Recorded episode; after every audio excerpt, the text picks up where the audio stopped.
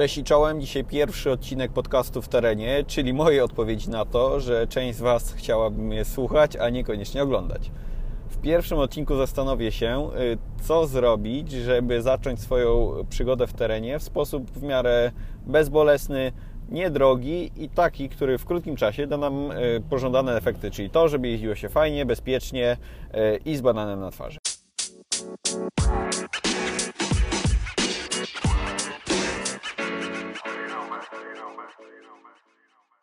Ten premierowy odcinek jest y, kierowany do trzech typów osób. Y, pierwsze to są takie, które nigdy w terenie motocyklem nie jeździły, y, ale mają doświadczenie chociażby na motocyklach szosowych, chciałyby spróbować czegoś innego, czy poszerzyć swój zakres umiejętności. Drugi typ osób to są osoby, które w ogóle nie jeździły na motocyklach i chciałyby zacząć, a gdzieś zobaczyły powiedzmy ciekawy filmik na internecie i chciałyby zacząć właśnie od terenu, a nie od jazdy na szosie. A trzeci typ osób, które też może coś z tego wyciągną, to są osoby, które już jeżdżą w terenie y, na motocyklach, ale na przykład nie rozwijają się w sposób, y, który by ich satysfakcjonował, czują się niekomfortowo, y, czy czują, że po prostu coś jest nie tak, coś można byłoby zrobić inaczej. Wszystko to, o czym będę mówił, tyczy się tak naprawdę i lekkich motocykli hard enduro, ale w wydaniu takim niesportowym, czyli w wydaniu amatorskim, po prostu nie w wyczynowym sporcie i tyczy się też, y, a w sumie może przede wszystkim motocykli typu adventure, y, które jakby są coraz bardziej popularne, coraz więcej osób y, jeździ nimi w terenie i one też zmieniają się właśnie po to, żeby jeździć nimi częściej w terenie. Te kolejne nowe modele są takie bardziej off-roadowe. I teraz ważne pytanie, dlaczego goście, którzy mają podstawy i przeszłość w hard enduro, w motocrossie czy w trialu tak dobrze radzą sobie na ciężkich motocyklach yy, później. I dobrym przykładem tutaj jest chociażby bardzo znany Chris Birch, który kiedyś jeździł yy, jako prywatny zawodnik tak naprawdę w zawodach hard enduro, jeszcze wcześniej w trialu, ma jakieś tam podłoże trialowe, a teraz wymiata na ciężkich motocyklach, gdzie jego przygoda z tymi motocyklami zaczęła się bardzo późno od modelu 1190, yy, chyba trochę z przypadku, jeśli dobrze pamiętam, a efektem końcowym jest to, że gość, pomijając fakt, że rewelacyjnie sobie radzi z tym motocyklem, prowadzi szkolenia na całym świecie, ma swoją szkołę i jest ambasadorem marki e, KTM. Te przykłady można by mnożyć. E, BMW też ma takich swoich e, ambasadorów, którzy w szalonej większości przypadków mają podłoże w motocyklach lekkich. No i to jest bardzo proste w sumie yy, odpowiedź na to pytanie, dlaczego jak ktoś ma podłoże w motocyklach lekkich, to tak bardzo szybko i w sposób naturalny radzi sobie ciężkim motocyklem w terenie, y, bo zestaw umiejętności potrzebny do jazdy lekkim motocyklem w terenie, a ciężkim motocyklem w terenie wbrew pozorom jest bardzo zbliżony. W sumie to są te same umiejętności, tylko dostosowywane do y, danych warunków, do danego motocykla, do danych opon nawet wewnątrz tego segmentu Adventure, czyli motocyklem y, powiedzmy KTM-em z kołem 19, 1821, a dużym GS-em z kołem 1918 będzie jeździć się troszkę inaczej i tą swoją technikę jazdy trzeba delikatnie dostosować, ale to cały czas są te same zasady że tak powiem, gry, które byśmy zastosowali na hard enduro, na krosówce, i gdzieś u podstaw też e, na trialu, chociaż trial jest e, dużo bardziej skomplikowany, ale jakby zasady działania są te same. Często osoby, e, o te trzy typy osób, o których mówiłem, czyli te, które jeżdżą na szosie i chcą jeździć w terenie, te, które nigdy nie jeździły na motocyklach i chcą jeździć w terenie, te, które już jeżdżą w terenie ale im to nie wychodzi, y, popełniają y, ogromny błąd. Zwłaszcza tyczy się to osób, które powiedzmy już są dojrzałe, wracają do motocyklizmu po latach, y, teraz stać ich na duży, porządny, uniwersalny motocykl typu właśnie R1250 GS typu KTM 1090 czy 1290. Oni po prostu w wieku tam dojrzałym mogą sobie pozwolić na taki ciężki motocykl, więc posiadając małe lub żadne doświadczenie offroadowe, kupują taki motocykl i postanawiają, że będą nim jeździć w terenie, bez podstaw y, w technice jazdy wyniesionych y, z motocykli lżejszych. Podobna sytuacja, z którą ja się spotkałem, to są osoby też już dojrzałe, to nie są tam nastolatkowie, które jakby zachłysnęły się tą taką wizją jeżdżenia adventure, przygodą, jeżdżenia po krzunach, ale w tym takim wykonaniu powiedzmy takim właśnie przygodowym, niewyczonowym i na swój pierwszy motocykl nie tylko offroadowy, ale w ogóle kupują e, motocykl właśnie, nawet jeżeli troszkę lżejszy czy używany, o pojemności 800, DR800 Big, stara Africa Twin, e, wszystko po prostu wielkie, ciężkie, w okolicach 200 kg e, i tak po prostu dochodzą do wniosku, że na tym się nauczą. I we wszystkich tych trzech przypadkach błąd w rozumowaniu jest zbieżny. Znaczy to jest ten sam, czyli kupuję jeden motocykl, jakoś to będzie, y, inni jeżdżą, widzą na YouTubie jeżdżą, na Facebooku jeżdżą, jest tyle szkół, na pewno się nauczę i tam może trochę to dłużej zajmie, ale w końcu do nich y, doskoczę. No i niestety no, to tak y, cukierkowo nie wygląda, bo jazda ciężkim motocyklem w terenie jest po prostu trudna. Zwłaszcza jeżeli nie ma się podstaw technicznych. Motocykle ciężkie w terenie nie wybaczają błędów w żadnym wypadku. I y, ta technika y, tak naprawdę musi stać na bardzo wysokim poziomie, żeby czerpać z tego przyjemność, żeby bezpiecznie poruszać się takim 200-parokilowym y, motocyklem, nawet w lekkim terenie, bo jeżeli nie zna się tych podstawowych zasad i nie wdraża ich w jazdę, no to konsekwencje są dużo bardziej skomplikowane i poważniejsze niż na motocyklu lekkim. Ale odnosząc to tak w ogóle do motocykli lekkich, mamy tą samą sytuację, że ktoś jeździł na motocyklach powiedzmy szosowych albo nie jeździł w ogóle e, i nagle chce wskoczyć sobie na motocykl e, powiedzmy hard enduro. Dealer e, poleca mu, bo nie wiem, ma 90, to dealer poleca mu 450. Taka mała pojemność, tam 50 parę koni, może 60. Co to jest w porównaniu do motocykla szosowego, który tych koni ma 150?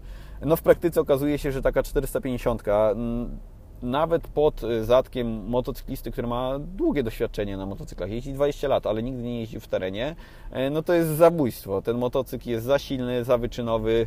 E, to osoby bardzo szybko się y, zniechęcają y, i może dobrze, bo jeżeli by się nie zniechęcały, no to to jest prosta droga do kontuzji. Jedynym sposobem na poradzenie sobie z tym problemem, czyli jakby z ograniczeniem niebezpieczeństwa w ogóle w jeżdżeniu takimi e, motocyklami offroadowymi, jest technika jazdy.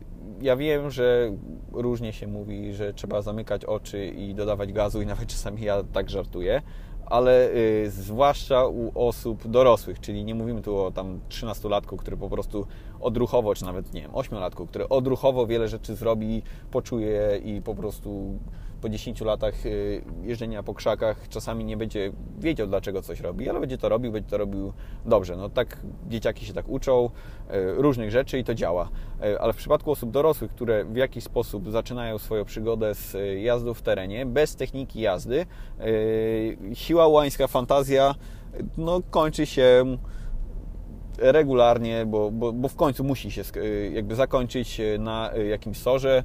Zresztą ja, ja też jestem jakby świetnym przykładem tego, może w, w, innej kategorii, bo, bo szosowej, w której dużo krócej jeżdżę na, na szosie niż w terenie.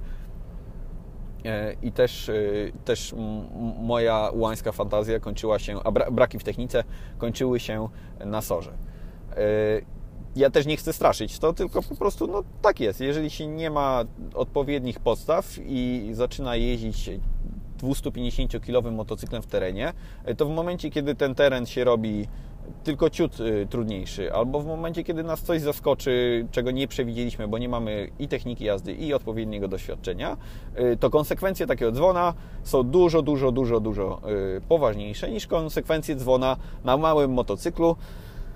Tego się nie da oszukać, tak po prostu jest i, i, myślę, że każdy, kto jeździł w terenie, miał okazję na przykład pojeździć małym motocyklem, a ciężkim motocyklem w terenie, y, małym y, w kategoriach nawet hard enduro, czyli 125 a 450, potwierdzi to, co mówię. Teraz jak pewnie się domyślacie, dochodzę powoli do jakiegoś wniosku albo jakiejś takiej rady, którą ja bym mógł dać. Też nie chcę brzmieć jak wujek dobra rada, każdy sobie jakby sam może wyrobić zdanie i pewnie droga do jakiegoś takiego offroadowego szczęścia, bezpiecznego i sprawnego poruszania się w terenie jest przeróżna. Ja też znam osoby, które po prostu są naturalnie zdolne i na co nie wsiądą, to pojadą i nie za bardzo myślą o, o tym, co o czym ja teraz mówię. No w moim przypadku tak nie jest, ja, ja to muszę sobie wszystko rozkminić, że tak powiem. E, I mój wniosek i moje obserwacje są takie, że jedynym sposobem na e, czerpanie przyjemności z jazdy w terenie jest złapanie odpowiedniej techniki. A żeby złapać odpowiednią technikę, to trzeba to zrobić na małym motocyklu.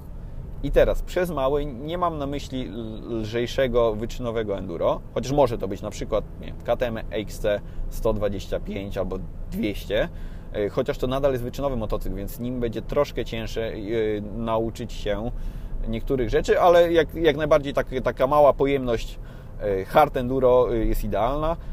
Tej techniki jazdy można nauczyć się nawet na torze crossowym na, na małej pojemności, bo jakby podstawy zawsze są te same, chociaż tam nie nauczymy się tych takich trialowych technik, które często są wykorzystywane przy motocyklach ciężkich.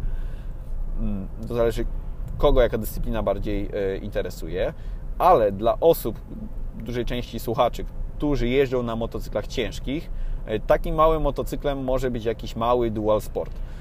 I e, zaraz dojdę do, do, tego, dlaczego taki, a nie inny, i zaraz odpowiem na zarzuty, które często są kierowane po tym, jak, jak mówię, jaki to mógłby być motocykl, ale to na przykład mogła być Yamaha XT 125, tak? 125, tam chyba 16 koni, yy, mały motocykl, na którym wysocy goście wyglądają jakby jechali na psie. Bo tak jest. Yy, argumentów za takim motocyklem mam kilka. Y, w sumie tak prosto z głowy. Numer jeden. Konsekwencje jakiegokolwiek małej, jakiejkolwiek małej wywrotki są bardzo, bardzo nieduże. Te motocykle są lekkie, są tanie w zakupie i w eksploatacji, ale także jak złamiecie klamkę, to to są groszowe sprawy. Ciężej już szkodzić, no bo wiadomo, tam nie ma tych, tych obudowanych owiewek tak dalej, i tak dalej. Y, cena zakupu y, takiego motocykla jest niższa niż kufry Tura Techa do Adventure'a, a co ciekawe, i to mam jakby sprawdzone na przestrzeni powiedzmy ostatnich 3-4 lat, ceny tych 125 one są w miarę stałe, czyli jeżeli kupicie motocykl za 6-8 tysięcy, to po sezonie sprzedacie go za podobne pieniądze. E, takim motocyklem może być właśnie taki Dual Sport, czyli DT 125. E, argument o tym, że ten motocykl jest za mały dla mnie, bo ja ważę 100 kg i tak dalej, ja w 100% rozumiem, on może być niekomfortowy. Go można oczywiście w jakiś prosty sposób przerobić, chociażby podwyższając kierownicę. E, jeżeli ktoś ma prawo jazdy, to nie musi być przecież 125, to może być 250, to może być nawet jakaś taka 400, 500, od biedy X-Tech 600 za 4000 zł, który tam wystarczyłoby po prostu dobre opony założyć, bo to nadal jest motocykl, który waży połowę tego, co ciężki motocykl adventure'owy, yy, albo waży więcej niż hard enduro, ale to nadal jest motocykl tani, na którym można w bardzo nieskomplikowany sposób nabyć te podstawowe umiejętności, które będziemy wykorzystywać yy, po tym, jak się troszkę wjeździmy, bez zniechęcania się, bez ogromnych kosztów i z dużo niższym ryzykiem kontuzji.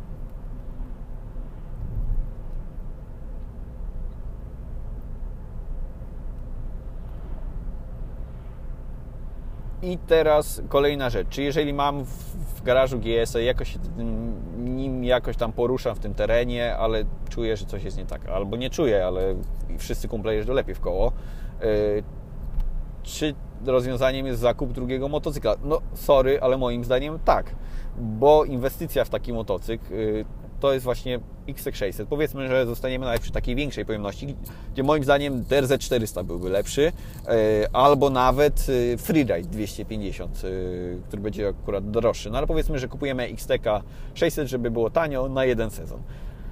Inwestujemy 4000 zł, za 1000 zł go sobie przygotowujemy, serwisujemy, wymieniamy opony. Jeździmy nim od powiedzmy marca do października. Jeden sezon. Wybieramy się na dwa szkolenia endurowe, ale takie powiedzmy hard enduro. startujemy w rekreacyjnych zawodach e, dual sportowych, jest tych imprez naprawdę spoko, e, sporo. E, po prostu jeździmy tym motocyklem. z nastawieniem na to, że to nie będzie na sprzęt, którym będę jeździć do końca życia, to jest sprzęt, na którym będę szlifował technikę jazdy. Nakład pracy związany z, z tym szlifowaniem naprawdę nie będzie duży. Zrobienie, kurczę, 5000 km na takim motocyklu w sezonie, po prostu kręcąc się gdzieś po polnych drogach i, i, i po polankach, e, to i tak jest lepsze niż e, robienie tego samego na motocyklu cięższym. E, ponieważ te takie proste rzeczy, które endurowcy i trialowcy mają w głowie, robią odruchowo, na tym motocyklu przetrenujecie bez najmniejszych problemów e, dużo łatwiej niż na motocyklu ciężkim. Dla osób, e, wracam do osób, które w ogóle nie jeździły nigdy w terenie, e, na pewno potrzebne jest jakieś takie podłoże teoretyczne, które najlepiej zdobyć u profesjonalnego trenera, można się gdzieś wspierać mm, internetem, są też nawet książki na ten temat, jedna jest książka René Degelmana, nie pamiętam jak się nazywa, Technika Enduro chyba i wbrew pozorom ona nie jest e, zła, trochę oldschoolowa, ale dla osób, które nie myślą o, o pobijaniu Błażusiaka, tylko po prostu chcą sobie pośmigać, na pewno e, fajna pozycja, żeby sobie poczytać, potrenować jakieś rzeczy. Minimum jedno szkolenie trzeba sobie załapać.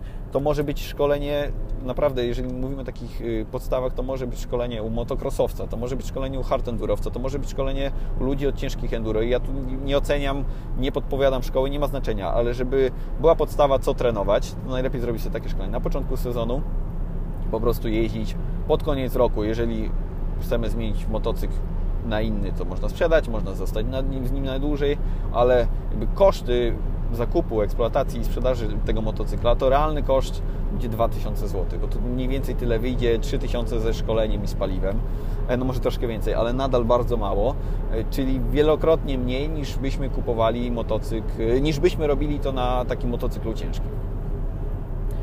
A dla osób, które chcą w ogóle zacząć, to jest dużo niższe ryzyko kontuzji, mniejsze prawdopodobieństwo frustracji, zrobienia sobie krzywdy e, i ten proces nauki e, skrócony. Podsumowując, bo trochę się zapętliłem, ale to takie spontaniczne nagranie, jadę samochodem, więc mam nadzieję, że jakość audio nie będzie najgorsza. Zresztą poproszę Was, żebyście dali mi znać po prostu, czy Wam się taka forma podoba, ale to zaraz.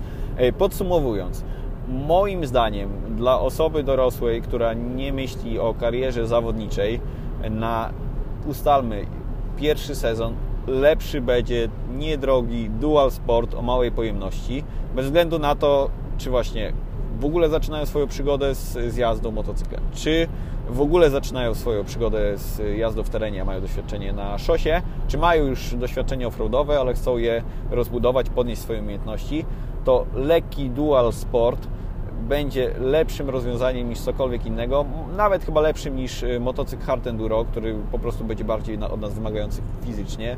I potrenowanie rok czasu na takim lekkim dual sporcie y, przy ograniczonym jakby przy ograniczonych wydatkach, czyli przy tym, że nie musimy wydawać na to dużo kasy, nie musimy się stresować, po prostu da y, danej osobie, czyli Tobie, jeżeli, jeżeli jesteś zainteresowany, da Ci pełen obraz sytuacji. Ok, to mi się podoba, chcę, powiedzmy, jest fajnie, ale lubię jeździć naprawdę szybko i w sumie to mam tego dużego GS-a, to może on niech będzie do turystyki, a sobie kupię drugi motocykl hard enduro, bo, bo jednak idę w tym kierunku.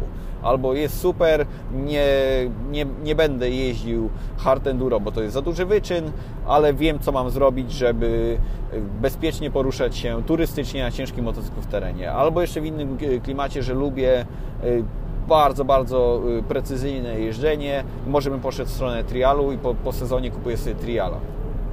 Każde rozwiązanie jest jakby indywidualne, ale jeżdżenie na takim dual sporcie, które te motocykle naprawdę mają szeroki jakby wachlarz y, zastosowania w terenie i one są dla osoby, która zaczyna, są po prostu sprawne w terenie. To nie, to nie jest tak, że te motocykle do niczego się nie nadają.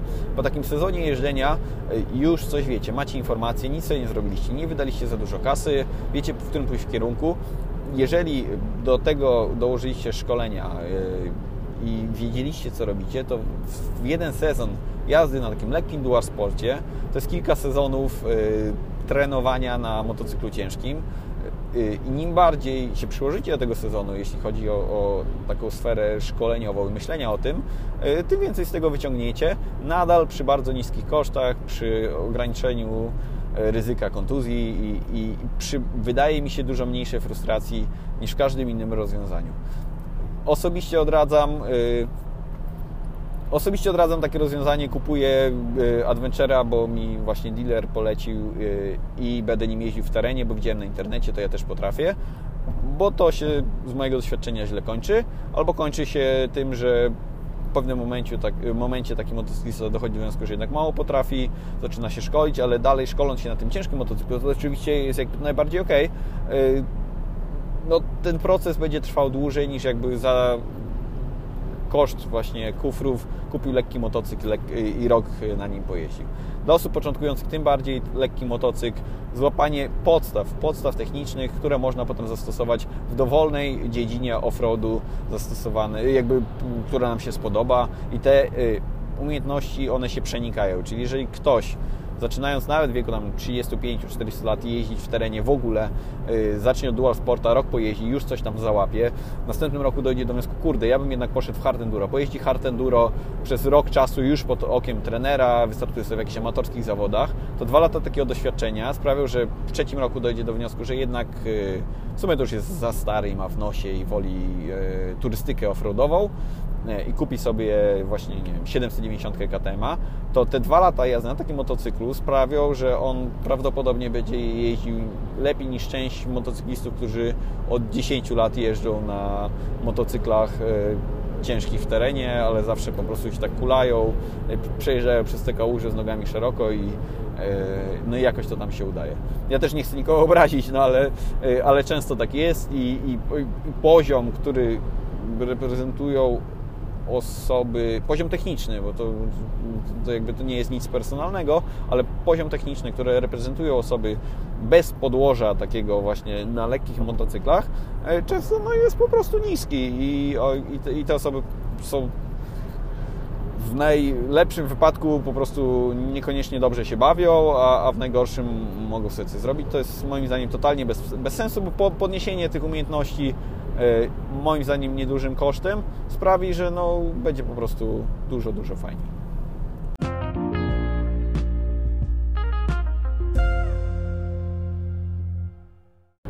Nie wiem, jak Wam się spodoba taka forma mm, podcastowa. E, chciałem po prostu się podzielić jakimiś swoimi odczucia, odczuciami, doświadczeniem, e, opinią, więc dajcie znać, czy coś takiego jest zjadliwe, bo jeśli będzie, to może zainwestuję w lepszy mikrofon i spędzając 10 e, godzin w aucie tygodniowo, a czasami więcej, będę mógł ponagrywać trochę takich moich przemyśleń. Wydaje mi się, że ta forma podcastowa może być bardzo ciekawa do posłuchania sobie gdzieś na spacerze z psem. E, dajcie znać, co Ty myślicie i co myślicie o temacie. Jak Wy zaczynaliście w offroadzie, jakie są Wasze doświadczenia. Postaram się odnieść przy następnej okazji. No i co? Do następnego razu. Do usłyszenia. Cześć. The podcast you just heard was made using Anchor. Ever thought about making your own podcast? Anchor makes it really easy for anyone to get started. It's a one stop shop for recording, hosting, and distributing podcasts. Best of all, it's 100% free. Sign up now at anchor.fm slash new. That's anchor.fm slash new to get started.